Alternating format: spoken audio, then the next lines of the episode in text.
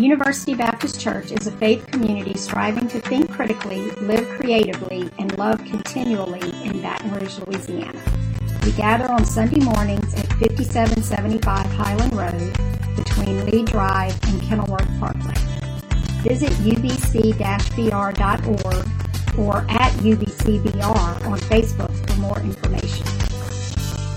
So don't worry, I don't have my tablet up here this morning. Um, last time, those of you who were here when I preached, I was having trouble getting the pages turned, and several of you mentioned to me very helpfully, don't you remember that you have the scriptures up there on the screen in front of you? And yes, I did remember that. The problem is all the stuff that came after that, which was missing. So um, thank you for your patience with that a couple of weeks ago. we are looking at the parables in these series uh, over the next few weeks. Eric began last week with the parable of the sower. Um, and I'm continuing this week with the parable of the wedding banquet. And it is a hard, hard parable to understand, to, to even hear. There's some disturbing and very confusing things in it, but we'll walk through them together. But I am going to give you a, a clue in advance that I'm not going to tell you all the answers because I don't believe that's the way Jesus intended the parables to be. Sometimes Jesus says things straight. He says, Love your neighbor. And then sometimes Jesus offers a story to help you understand that. And so when Jesus paired that with love your neighbor with the story of the Good Samaritan, that saying, that phrase, that understanding, principle of loving the people around us became even stronger and more firmly embedded in the memories of those who heard it and those who read today. And that is the point of the parables. We can say things straight all the time, but when we hear a story, it makes more sense. It helps us to internalize it. And it also takes some of the certainty out of it. Because when you say love your neighbor, that's a command. But then the man would ask, Well, who is my neighbor? And that's when Jesus told the story. Stories, parables are just stories. Stories help us to understand, to internalize, and to carry things forward. And that's why Jesus used them so often. We want parables to have an answer. They're so hard to understand sometimes. The different images that are used, they're from, you know, 2,000 years ago, the life of the people that lived in those times. We want an easy interpretation. We want a key that'll make everything make sense. But Jesus didn't give keys, he didn't give answers. In fact, there's only a couple of instances where people asked him to interpret a parable where he said, This is what it means, or this is what I meant. Other times, Jesus leaves it wide open for interpretation, as if he gets up and tells a story and then just turns around and walks away, and leaves it for us to interpret and to understand what it means. That's not always easy to do, but it's more powerful that way. It's like good music or good art that you come to in a gallery and you see this painting, and to one person that's standing there, it means one thing. To the person standing next to you, it means something else. Or a symphony that you hear different times through your life, and it has different emotional impact depending on what you're going through at the time. So the interpretation can differ from person to person and even can differ uh, depending on what stage of life we're in. For instance, the story of the prodigal son or the good father, depending on how you decide to title it, um, had meaning for me when I was younger, but then when I became a father, it meant something completely different. You understand it differently at different times. And that's the wonderful things about the parables. That's why when Jesus teaches, it's so rich and still open to teach us even today. Because if Jesus had just said things straight away and straight out without telling stories, then we could just pick apart what he said and did he mean this or did he mean that? But the stories and the parables open up something inside of us. Now, I'm about to read the story for you, and we're going to have it on the screen for us to all follow along. Um, I'm reading from the New Living Translation. It's one of my favorite translations because it just helps make things more story like. Um, generally, we are used to being observers. We sit in front of the television, we sit in a seat in the theater, we watch and see what's going on. We are outside observers. But in that time, they didn't have television, they didn't have entertainment like that. Jesus invited people at that time to come into the story with him, the story that he was telling. He says, Come into this story story and find yourself here. So I'm going to read this passage to you first time through, and I just want you to put yourself in there. Where are you? Where are you standing? What are you doing while the other action is taking place? I want you to put yourself in this story as we read. It's from Matthew chapter 22, and we're going to read verses 1 through 14. Jesus also told them other parables. This comes after a couple of other parables. He said, The kingdom of heaven can be illustrated by the story of a man who prepared a great wedding feast for his son. When the banquet was ready, he sent his servants to notify those who were invited, but they all refused to come. So he sent other servants to tell them, The feast has been prepared, the bulls and fatted cattle have been killed, and everything is ready. Come to the banquet. But the guests he had invited ignored him and went on their own way, one to his farm, another to his business. Others seized his messengers and insulted them and killed them. The king was furious, and he sent out his army to destroy the murderers and burn their town. And he said to his servants, The wedding feast is ready, and the guests I invited aren't worthy of the honor. So now go out into the street corners and invite everyone you see. So the servants brought in everyone they could find, good and bad alike, and the banquet hall was filled with guests. And I would love it if it stopped right there, but it doesn't. But when the king came in to meet the guests, he noticed a man who wasn't wearing the proper clothes for the wedding. Friend, he asked, how is it that you are here without wedding clothes? But the man had no reply. Then the king said to his aides, Bind his hands and feet and throw him into the outer darkness where there will be weeping and gnashing of teeth. For many are called, but few are chosen. How about that plot twist at the end, huh? it would be so much simpler and easier if we could have stopped right after verse 10. We could have left it out about that guy um, at the end, and it would have been a much easier sermon to preach this morning. But that guy is there, and there's a reason that he's there, and we're going to talk about that. So, one of the ways that you can understand parables, sometimes Jesus tells a story that is just is, is easy to understand because it's an experience that we can all relate to. Um, the story of the shepherd who lost one of his sheep, or the woman who lost her coin.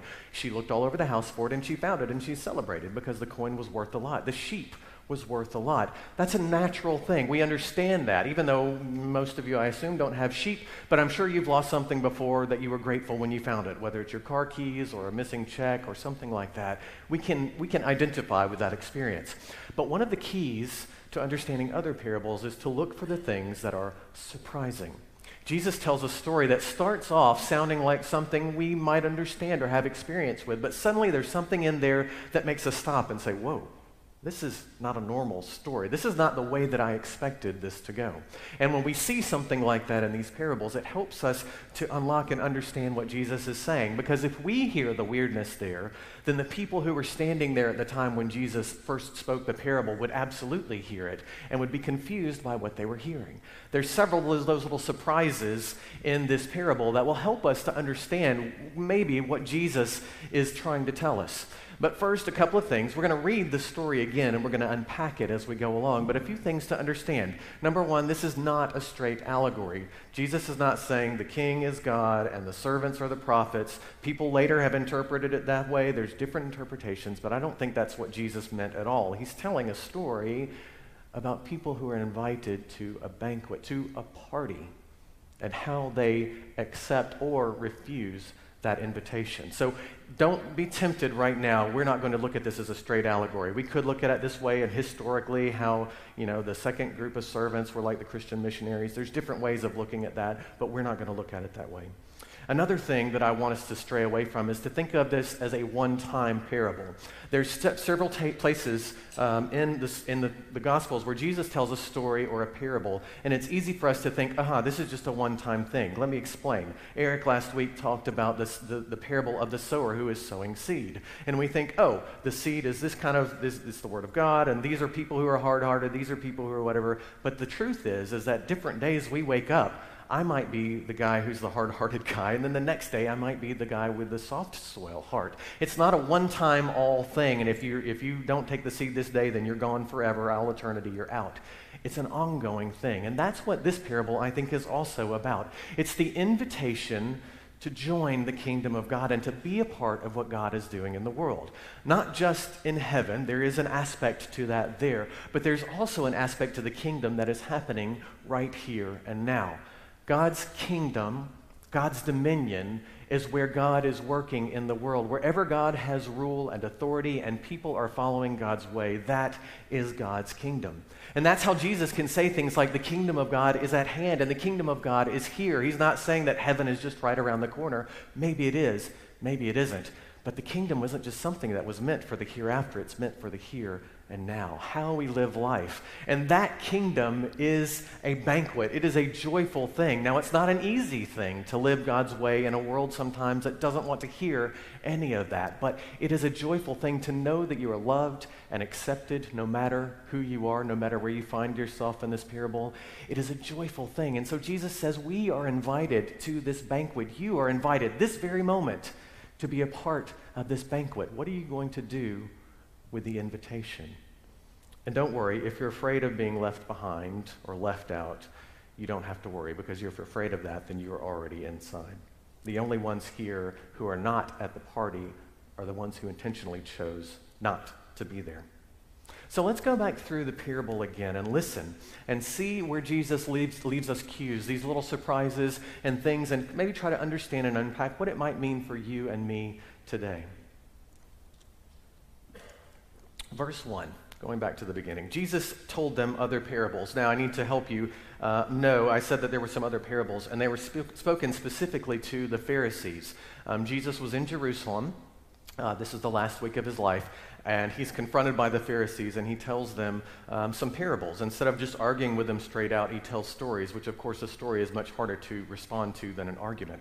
Um, so he uses stories to help them understand what their place is in God's kingdom and what it is that they're rejecting. Jesus also told them other parables. He said, The kingdom of heaven can be illustrated by the story of a king who prepared a great wedding feast for his son. Now, this is an ordinary event. There's no surprise here. A king's son is getting married. He's going to throw a big party. He has a banquet, uh, and it's going to be a big banquet. It's going to be an expensive banquet. And knowing Jewish weddings of those days that were multi day affairs, it was going to be a long, wonderful celebration. This was an event that everybody would want to come to. Now, when the banquet was ready, verse 3, he sent his servants to notify those who were invited. In those days, you would send an initial invitation to people to say that there's a banquet coming. It's probably going to be around this date. I'll send word when everything is ready. So he sent his servants out because everything was ready. All the, the, the, the meat was cooked, the vegetables were prepared, everything was grilled, ready on the tables, ready to be enjoyed. But what? But they all refused to come. Now, this is the first place where people listening in Jesus' time, and you and I, if we're not used to hearing this story, would stop and say, They what? They refused to come? Now, a, a, wedding in those days was a huge event. It didn't matter whether you were rich or poor, it was a time of celebration. And you brought people together. There was food, there was drinking, there was uh, entertainment, there was just all kinds of wonderful things that happened. So if somebody invited you to a wedding feast, unless you had a really, really, really good reason, you would go because it's a great event. It's great to be together like that. So to refuse a wedding invitation, unless you had a really good reason, you were sick or something like that, it was an insult to your host. You understand? Like somebody invites you to something, it's a huge event, they're paying for everything, they invite you, and you're just like, nah, I got other things to do, I'm not coming. So to insult the king like this was an even bigger insult. It's a huge insult to tell a king, yes, your son's getting married, but I have other things to do. I know it's going to be a great party, but I've got other important things to take care of. Verse 4 So he sent other servants to tell them, maybe they didn't hear me right the first time. The feast has been prepared, the bulls and fattened cattle have been killed, and everything is ready. Come to the banquet. But the guests he had invited ignored them and went on their way, one to the farm, one to their business, and others even seized the messengers and insulted them and killed them. Now, this is the point at which Jesus' hearers at that time would definitely have said, This is not right. Not only would people not refuse to come to a king's wedding banquet, a king's son's banquet, they definitely wouldn't refuse just to say, oh, I've got some cattle to take care of over here. Oh, I've got to go check on the shop. No, this wouldn't happen. And more than that, they even took the servants and they killed them. So this is a surprising thing, and we could get into the historical stuff that people think that this means. But the idea is that these people not only rejected the invitation, they violently pushed that invitation away. And the king, verse 7, was obviously furious. He sent out his army to destroy the murderers and to burn their town. And then he said to his servants, The wedding feast is ready, and the guests I invited aren't worthy of the honor. So now go out to the street corners and invite everyone you see. So the servants brought in everyone they could find, good and bad alike, and the banquet hall was filled with guests. So this is partially surprising and partially uh, understandable. The king has this feast, everything's prepared. He wants people to be there. And so he tells his servants to go out into the street and collect everyone you see, whether it's the person who's on their way back from the market with their groceries and their meat, or, or maybe it's just the person with their kids that are going home. Bring them inside. Uh, what about the guy, the, the, the crippled man that sits out by the gate and begs? Bring him inside. What about the blind guy over by the pool? Make sure he comes, and he comes inside too. Everybody gets to come inside, even the, the town drunk, maybe, who's stumbling around in the streets in the evening. And they bring them all inside. Now, in those days, if you invited people to a wedding, you took care of all of their needs. If they didn't have a place to stay in town, you provided that for them. And if you didn't have clothes to wear, proper clothes to wear, that would be provided for you too. So, in Jesus' story, we can imagine the king saying to the servants, Go into my closets and bring out the best robes that I have. Bring out the dresses and the robes and all the finest things. Give these people something to wear so that we can celebrate my son's wedding together. So all these people have been, been, invited. The first group, now those were the, the, the religious 1%, you know, the ones who were, uh, if Jesus was talking to the Pharisees at that time, the people who were the rule keepers, the rule followers, the ones who wanted everything to be so and so and so, they were the ones who were violently rejecting if we made this into an allegory. And the second group of people is everyone else. Everyone else. And so the king invites him to come in. And again, remember, because it helps us understand the, what's happening in this third part, that people are provided clothing if they don't have proper clothing for a wedding. So when the king came in to meet the guests, this is where the thing gets difficult. He noticed a man who wasn't wearing the proper clothes for a wedding. Friend, he asked, how is it that you are here without wedding clothes? Didn't you see as you came in the door that they were handing out clothes? That my best robes and my finest clothes were out there for everybody to wear so that you could celebrate this feast with me together? And we don't know why the man was there. I don't understand how he got in without, without getting clothes. Maybe he thought he was just going to sneak in and grab some cupcakes and leave. I don't know what that was about. But for some reason, he was there without the proper clothes. And Jesus Uh, excuse me, and Jesus finishes the story. He says, Friend, how is it that you're here without wedding clothes? But the man had no reply. So the king said to his aides, Bind his hands and feet and throw him into the outer darkness where there will be weeping and gnashing of teeth. Outer darkness, where there's weeping and gnashing of teeth, you will hear several times in Jesus' story, uh, Jesus' parables. You'll also hear it in other writings of the time. It's basically saying they're outcasts, they're put outside. Because in those times, there weren't street lights, there weren't you know, places that you could go, hotels that you could stay. If you got cast out of a place like that, you were in the dark, literally, in the dark and the cold. So this man was cast outside. For many, Jesus says, are called, but few are chosen. And really, in this context, the word that Jesus uses here for many means all. Everybody is invited, but few are chosen. Few actually come in and stay. So we have three different perspectives here that I think can help us understand what's going on in this parable. There's three different people or types of people that are invited to the party. The first are the Pharisees or the religious people that Jesus is speaking to. He's obviously speaking straight to them, and they would understand that this first group of people who violently pushed away the invitation, who killed uh, the king's servants, these, they would, Jesus was speaking to them. But not just to them, to anybody who really felt like they had it all already. They didn't really need to come to this party. And we think about this uh, if Jesus was speaking to the, the people who felt like they were religious enough today, then Jesus might be telling this story very differently in our midst. He might be telling it to us. Because sometimes you and I, we feel like we're already at the kingdom, we're already in the party, but we have other things that are going on. We push the invitation to the side. We might see an opportunity where God shows us a way that we can be engaged in God's world and we say, you know what, I'm, I'm too busy. I, will do that later. I can take care of that later. Right now, I've got other things to do. Kind of like the, the, the, the, men in the, the parable of the Good Samaritan who went around. They were busy, they had other things going on, so they left him on the side of the road. And maybe, maybe that's you and I. Maybe you found yourself there in that first group of people. Remember, they were invited. They were always invited, but they chose not to be there. They pushed away the invitation.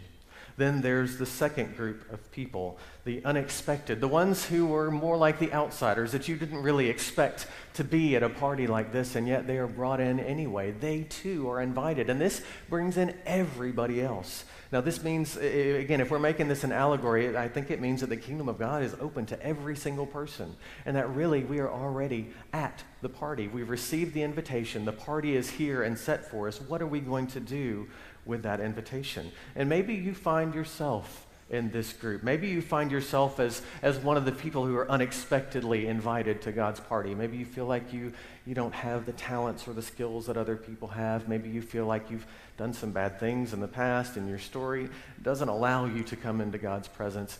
But God says, it doesn't matter how you're dressed, it doesn't matter what you've done, it doesn't matter what you can do or not do. You can come to the party and be a part.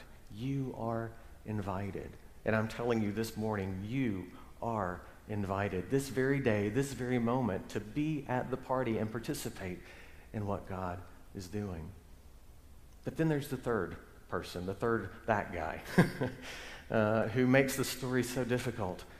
And here we have to understand that when you come to the kingdom of God, you can come exactly as you are, but you cannot expect it to leave you unchanged. Let me say that again. When you come to the party, when you are invited to the kingdom of God, it does not matter how you are. It does not matter the things that you've done. It does not matter what skills or talents you may have or not have, what denomination you are, or any of that. What matters is that you're invited. But you cannot expect that the kingdom will not change you. Not because of the things that you have to do, when Jesus talks about the kingdom of God, he's not talking about duties and responsibilities and all the rules and laws that you have to follow. Remember, he's talking to the Pharisees. They've got all that stuff, they've got that stuff taken care of. No, it's because unconditional love is going to transform you. It's going to happen. It's going to happen again and again and again. When you experience and fully allow yourself to feel God's love for you, it is going to change you. And you're going to change the way you live and the way you behave and the way you act and speak to others because of that love. Not because Jesus said you have to do this, but because you have experienced that love and you want other people to experience it too.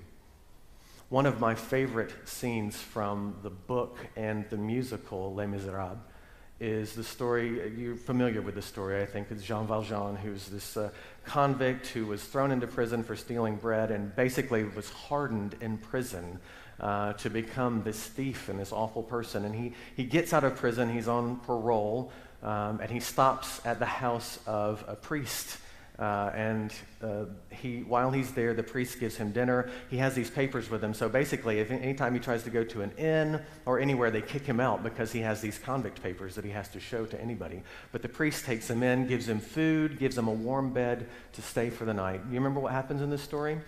The, in the middle of the night, Jean Valjean, again, this hardened man, he cannot imagine what life is going to look like. He can't imagine hope in his life anymore because he, he's just completely broken. Uh, he gets up in the middle of the night. He sneaks into the cabinet where they keep all of the silver and gold articles that they use for uh, the table, the table uh, settings and uh, candelabras and things like that. And he scoops them up into a bag and he leaves. And in the morning, the, the, they catch him outside and they see him with all the, these, the, the soldiers or police or whoever it was catch him with all of this gold and silver. And they know immediately this came from the priest's house. So they drag Jean Valjean back to the house of the priest, who's woken uh, early in the morning. The housekeeper is shocked at what's going on. And the, and the police be, proceed to tell the priest, This man has taken all of your silver and gold. Do you remember what the priest did? He said, This man hasn't stolen these things. I gave them to him. He's starting a new life and he needs a new way to live. He needs these resources to get started on a new life. So I gave them to him. He didn't steal them from me. You can let him go and let him go his way. A priest in that moment could have condemned, could have said, You're absolutely right. Send this man back to prison, and Jean Valjean would have died in prison. But he changed his life by showing him the love of God. And he tells them, I have bought your life for God. Now you go and show other people this same love. And it does, it transforms him. Now, this is just a fictional story. It's a beautiful story, but it's a fictional story. But it's the kind of thing that happens to us because when you and I experience God's unconditional love, it transforms us. It has the power to change the way we live, the way we speak to others, and the way that we act. And we cannot expect to come to this party, to this banquet, and not be changed. And that's what happened to this man who didn't have clothes. For whatever reason, he snuck into the party in the story.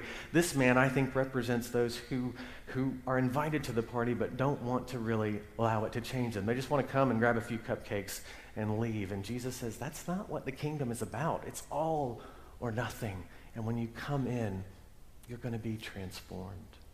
And so, as we finish this sermon this morning, again, I told you I was not going to leave you a, uh, a key or, or, a set answer. Um, we're going to finish with a time of sharing the journey, which is when you turn and speak to people around you.